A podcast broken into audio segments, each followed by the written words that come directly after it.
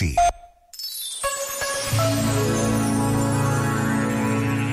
Escreveu o sábio Confúcio: devido ao homem ter tendência para ser parcial com aqueles a quem ama, injusto com aqueles a quem odeia, servil com os seus superiores, arrogante com os seus inferiores, cruel ou indulgente com os que estão na miséria ou na desgraça, é que se torna tão difícil encontrar alguém capaz de exercer um julgamento perfeito sobre as qualidades dos outros.